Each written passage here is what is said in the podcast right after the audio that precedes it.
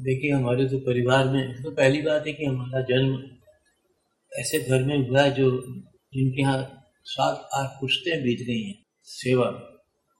और सभी, हर पुश्त में जो दोनों भाई थे, तीन भाई हुआ करते थे। मेरे वक्त से थोड़ा चेंज हुआ, मेरी तीन बहनें हो गई, मैं अकेला हुआ। लेकिन मेरे चचा के दो बेटे हुए फिर से हम तीन हैं। तो शमू महाराज के दो, तीन, दो बेटे हैं, राम मोहन, कृष्ण मोहन, महाराज दोनों और दोनों ही कसम के साथ जुड़े हैं। इतनी मज़बूत न्यू डाल गए हमारे बाबा वगैरह। और सबने हर एक को कई गुरु गुरु बनाए उन्होंने कई गुरु बनाए जिन्होंने उसकी वजह से आज पूरे विश्व में समझ लीजिए विश्व में, हिंदुस्तान में तो नहीं है जैसे हमारे यहाँ कहा गया है कि हर चीज़ को बहुत संभाल के, बहुत समाज के और सौंदर्य को नहीं भूलना चाहिए, केवल रिदम और ताल को जो अभिनय उसका पक्ष है, जो उसकी सुंदरता है, उसके पर बहुत ज़ोर दिया गया।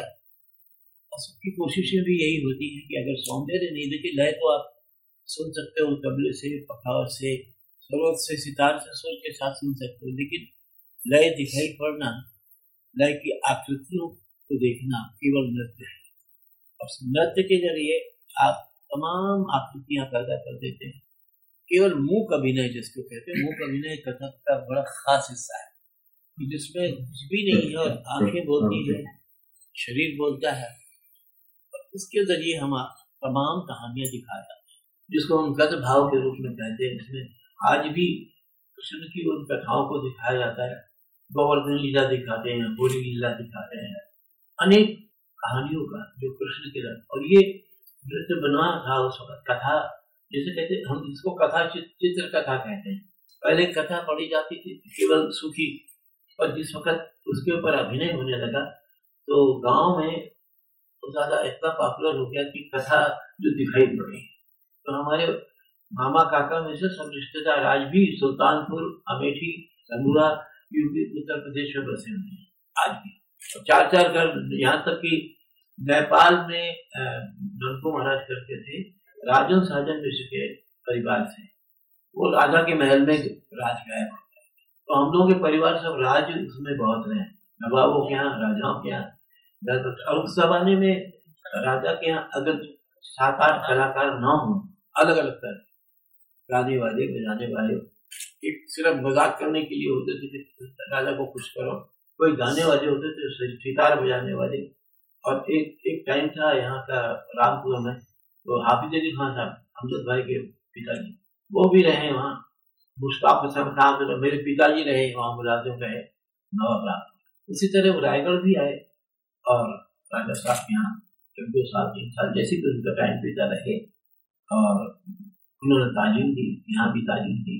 लेकिन क्या होता है कि प्रवृत्ति और शरीर की गठन के ऊपर डिपेंड करता है कि हमने तो कह दिया कि भाई, ये बीज यहाँ बो देना, ये पैदा अब वो बोने वाले के ऊपर ये कि वो जो बो रहा है, किस तरीके से उस चीज़ को कर रहा है ताकि वो सही रूप से पैदा हो। ये डिपेंड करता है।